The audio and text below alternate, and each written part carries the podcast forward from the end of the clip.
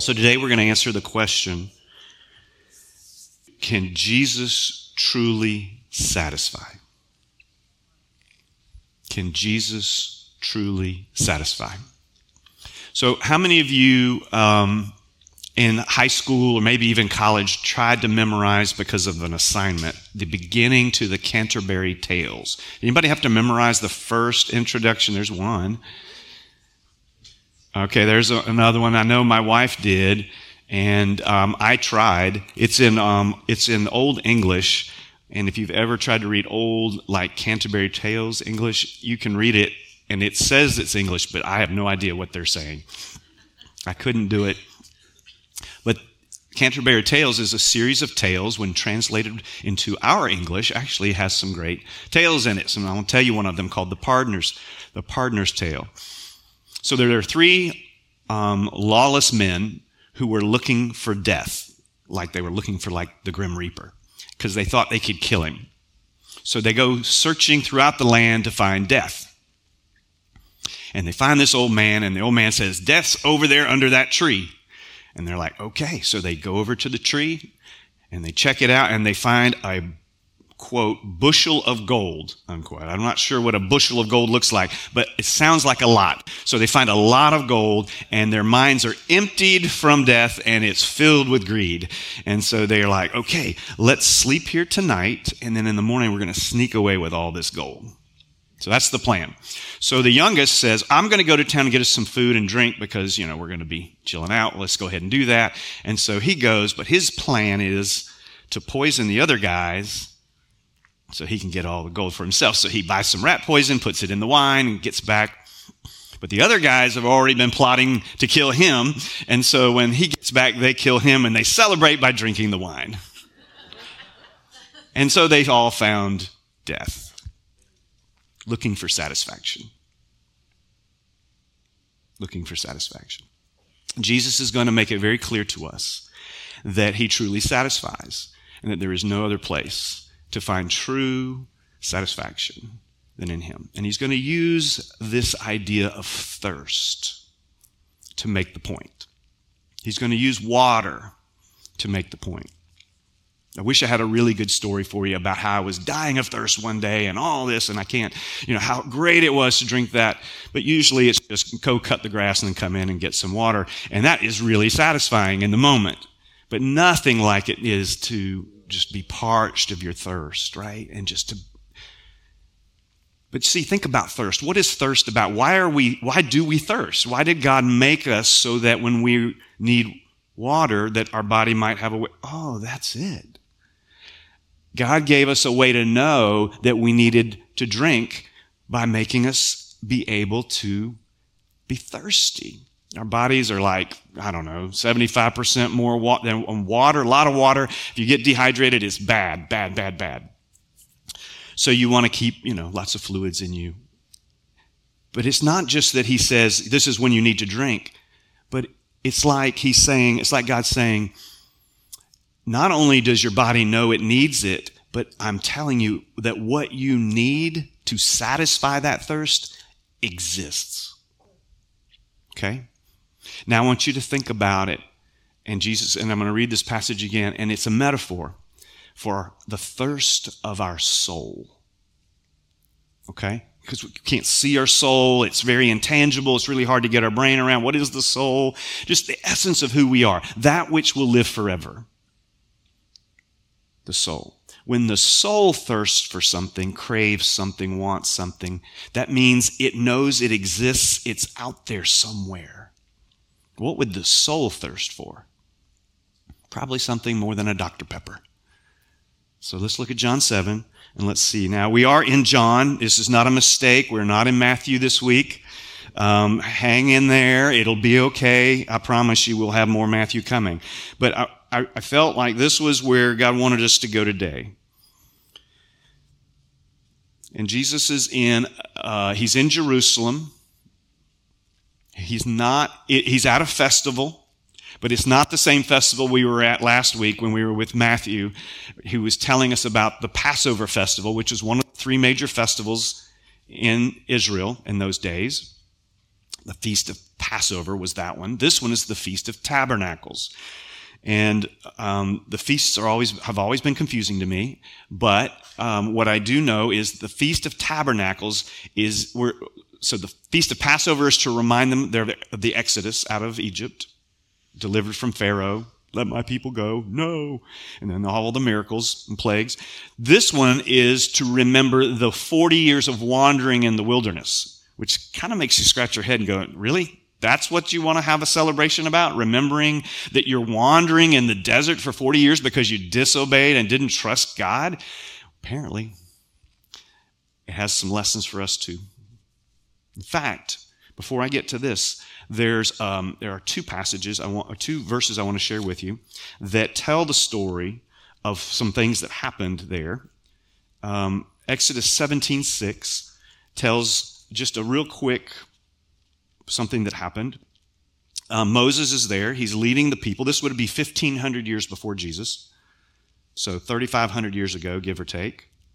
17.6. This is what it says. Moses says, I will stand there before you. Sorry, the Lord I'm going to start in verse 5. The Lord answered Moses, Go out in front of the people, take with you some of the elders of Israel, and take in your hand the staff with which you struck the Nile, and go. Verse 6. I will stand there before you by the rock at Horeb. Strike the rock, that means hit it. Strike the rock, and water will come out of it for the people to drink. So Moses did this in the sight of the elders of Israel. Okay? So let me now flip to Numbers chapter 20. I know, Old Testament? What? You thought you could get away with just bringing your New Testament. It usually works. Okay, verse 20, chapter 20, verse.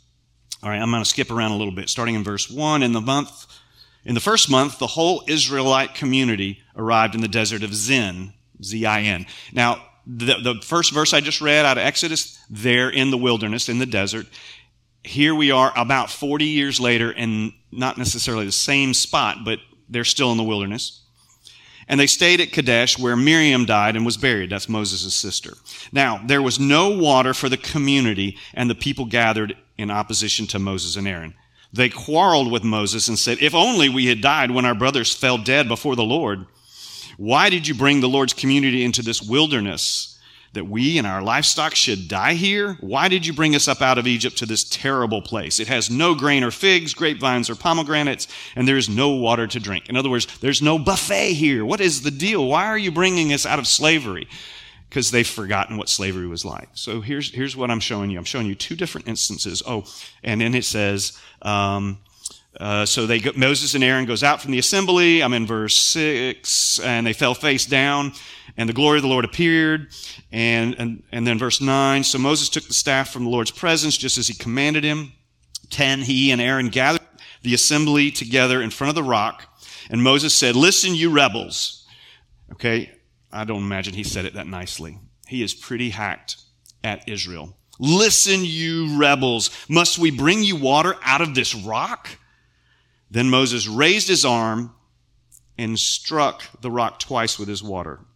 What I didn't tell you is what God said to him in verse 8. The Lord said to Moses, Take the staff, and you and your brother Aaron gather the assembly together. Then he says this Speak to the rock before their eyes, and it will pour out its water. So God tells him the first time, Exodus 17, go to the rock, take that staff I gave you, whack the rock, and water's going to come out. And that's what happened. Streams, rivers of water, so much water that it that it uh, 1.5 million people get something to drink and their cattle in the desert. Have you ever poured water at the beach into the sand and watch it disappear like that? You're not going to get it to puddle unless you saturate that. That's how much water we're talking. So, and he says, not just a river, rivers so I want you to imagine. So in Charleston, we have two rivers that come together to make the Charleston Harbor the Ashley River and the Cooper River. And the Cooper River is probably the bigger of the two. I don't know, maybe they're about the same, but eh, maybe it's not. They're both pretty good sized rivers, okay? Imagine both of those rivers, along with several others, springing up out of the desert floor. Like the, the rock cracks and water starts shooting up real high. And so people start to scatter, and then it just gets bigger and bigger, and then it just starts bubbling over. It reminds me of when um, when I got to go to Uganda and we did. The, remember we did the uh, uh, the Vic, Lake Victoria boat ride, and the Lake Victoria, biggest lake in the world, and thereby in Uganda, pours in. It is the headwaters of the Nile River. Now, I didn't remember a lot of geography in high school and, and, middle school, but I remember this. The Nile River is the longest river in the world. It goes all the way, and it flows north all the way to the Mediterranean. The headwaters, okay, fill the Nile and, and, and all that. But, but you would think with a lake that big that most of the water would come from the lake. But the tour guide, I don't know if he's right or not, says 80% of the water into the Nile River actually comes from underground. And so when you're in the boat, you're watching this water kind of boil up from beneath at the headwaters of the Nile River. So I imagine that in the desert. Moses whacks the rock, water starts coming, people start flying away because they're like, this is not, this is getting to be, and there's all this water. And their thirst is quenched. Okay?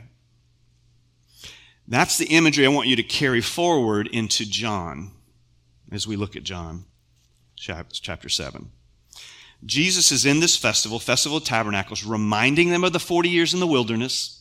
And apparently, according to rabbinical writings, I've never quoted rabbinical literature before. Okay, so I'm doing it now, and I'm not going to be very specific because I have no idea which ones.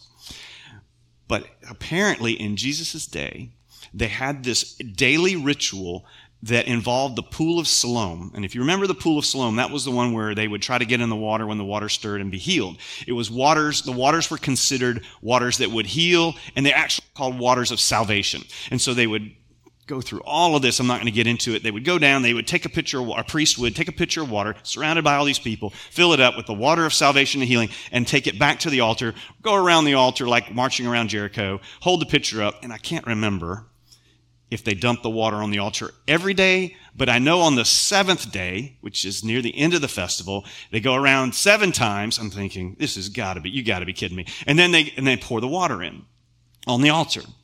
And, and apparently this is such a big deal that people like don't ever want to die without having seen that in Jerusalem. I mean, it, it apparently is a big deal. So there's a massive crowd and they're all straining and the, the priest even gets a little dramatic as he holds this pitcher up and there's another priest there with a pitcher of wine which represents symbolically blood, which I don't think they put this all together when they're doing it necessarily, but they're, and he holds, he pauses, everybody's looking, straining to see the pitcher as he pours water on the altar. It's at that moment that Jesus says these words. So there's a big crowd. They just saw water from the pool of Siloam poured. And then it says in verse 37 John writes, on the last and greatest day of the festival of tabernacles, of the festival, Jesus stood, which is not normal. Rabbis always sat when they taught. He stands up. He says, Jesus stood and said in a loud voice. Jesus didn't raise his voice very often either. Some translations say he cried out. Let everyone who is thirsty Come to me, come to me and drink. Whoever believes in me, as the scripture has said, rivers, plural, of living water will, will flow from within them. And then John explains a little commentary here. By this he meant the Spirit, the Holy Spirit, the Holy Ghost, the Spirit of Christ, the Spirit of God, however you want to describe him.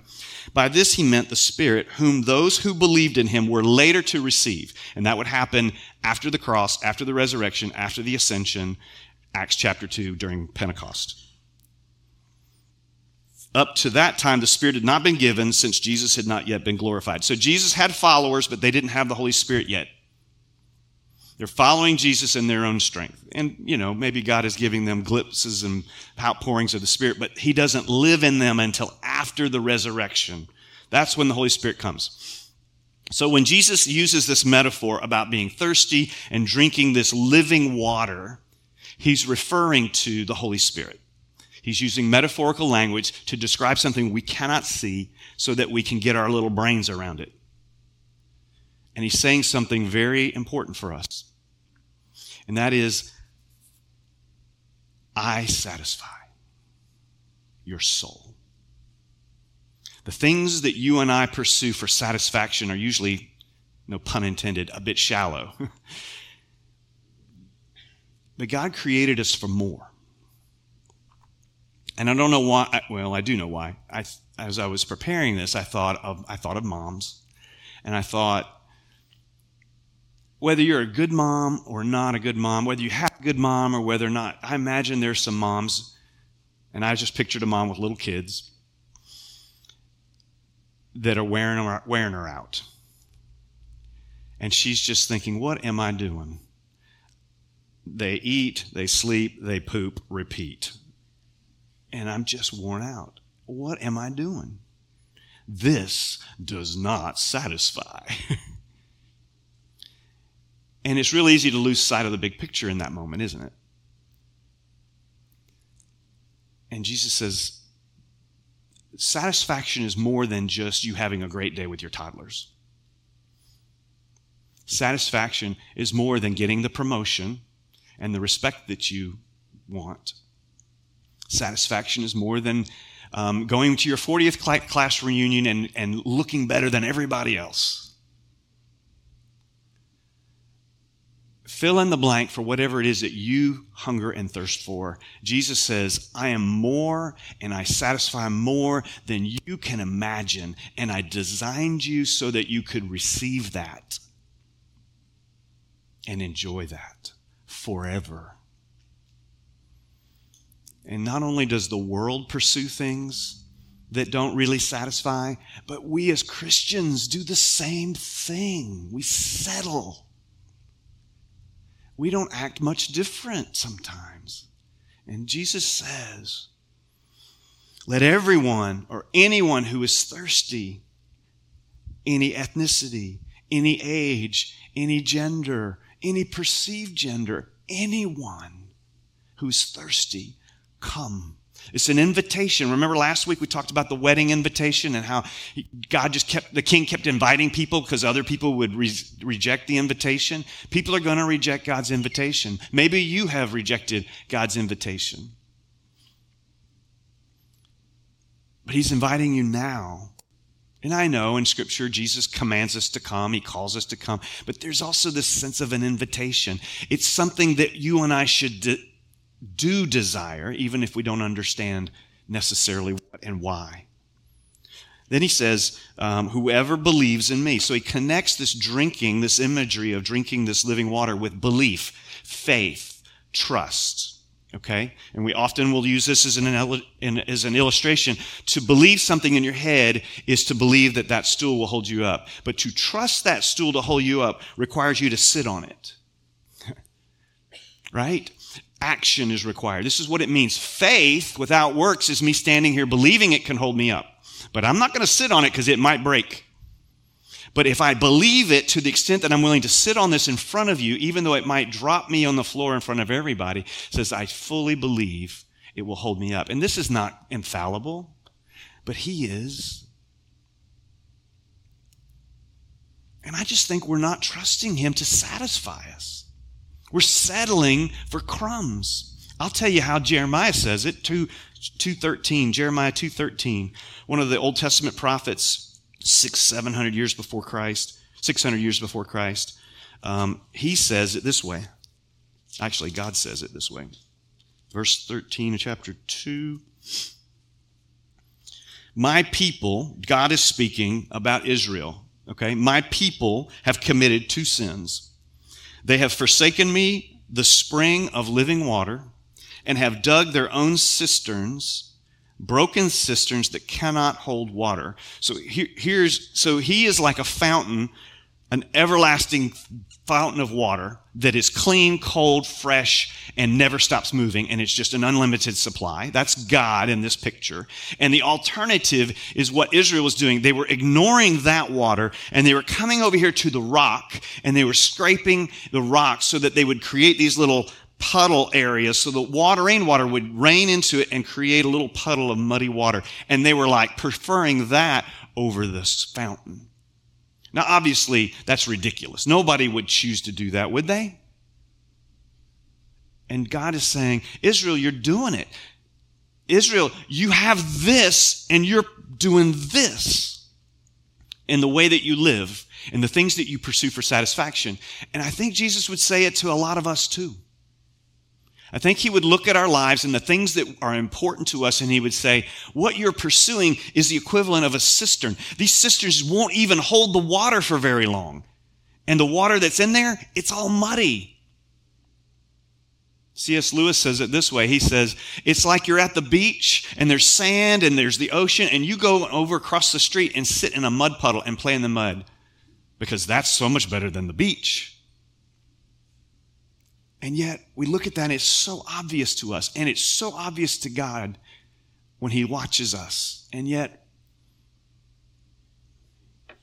and so when I think of this, I look at this and I says, Whoever believes in me, okay? So the question we're trying to answer, right, is Does Jesus truly satisfy? Now, this is where you can get skeptical on me, okay? You can, some of you can go, Well, I've been in church all my life and I don't feel that satisfaction you're talking about. I can't see it. It doesn't, it does not say church will satisfy. It does not say sitting in rows looking at some dude talk about Jesus is going to satisfy. There's a whole buffet of means of grace in this book and in life experiences that together collectively make it so that you are, so it's possible for you to make room for God to do a great work in your life. But He's still the source. Okay? He is the source of life. It's living water is a picture of life, abundant life and uh, and the source of life, true life, life that's not just we're going to live this life and then we die and we go back into the dirt. How depressing. This is not all there is. There's so much more that awaits. And but God has arranged it so that we make the call in this life how we will live the rest of our lives here and in the hereafter. And we're living like that doesn't matter.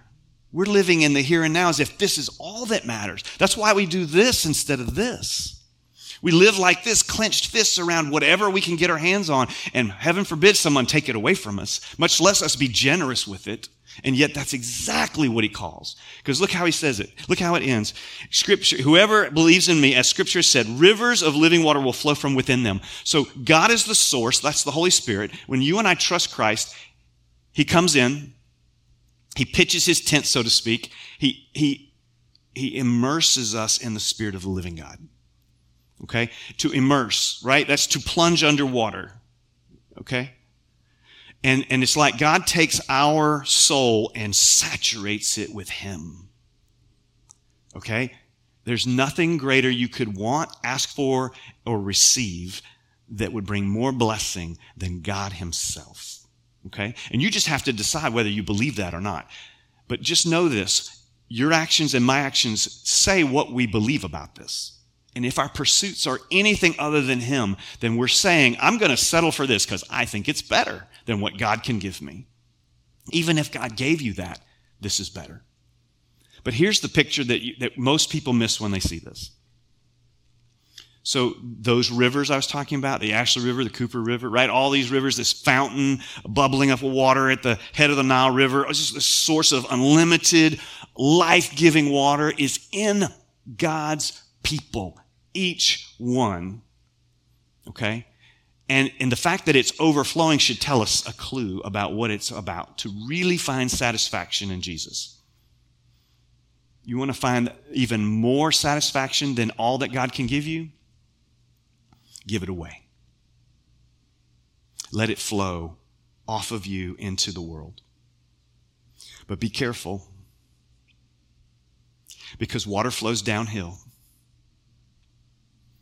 That means we go to low places with that water because that's where it's needed most and that's where it's received best in the lowest places of our dark, unsatisfying world.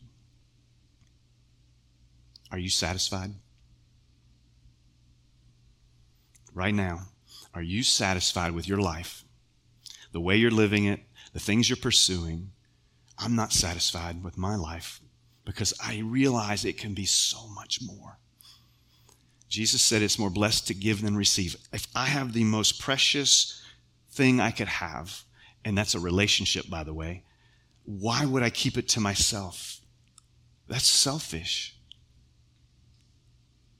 But to give it away is full of joy. And that's what he calls us to do. But you can't give away something you don't have. So, do you have living water? Have you been immersed in the Spirit of the living God? And this isn't something that we're not going to like bring a tank out and say, this is full of the Holy Spirit. Let's, you know, baptism is a picture, another metaphor of this idea that we need God. And apart from Him, we can do nothing that lasts, nothing that matters, nothing that satisfies us or anyone else. But with Him, we find our soul fully satisfied in Him. Think about joy constantly, regardless of your circumstances. Think about the peace of God that surpasses all understanding in a world that feels so unstable. Stability, joy, patience. And I could go down the line of the fruit of the Spirit, right? Because all of this in infinite supply satisfies my thirsty soul. And Jesus just says, Come. Just come. Are you satisfied? Let's pray. Lord, I don't know where anybody else is. I know I want to find my full satisfaction in receiving and giving living water that comes from you alone. You are the source. And your source is, there's no end, it's limitless. And so, Lord, as we think about our very souls, if we think about who we are, we're going to live forever somewhere. The question is where and how? Lord, I pray that we would rightfully crave to be satisfied. Lord, you tell us, you told us in Matthew 5 6, blessed is the one who hungers and thirsts for righteousness, for right relationship with you for they will be satisfied. It's a promise. Lord, I pray that we would not only crave more of you, but that we would pursue you. That we would recognize there is no other pursuit in life that comes to a close second. I pray that you would encourage us, and the word courage is there for a reason, to step into that mindset that says, I surrender all to you that I might receive everything you have created me for. In Christ's name we pray. Amen.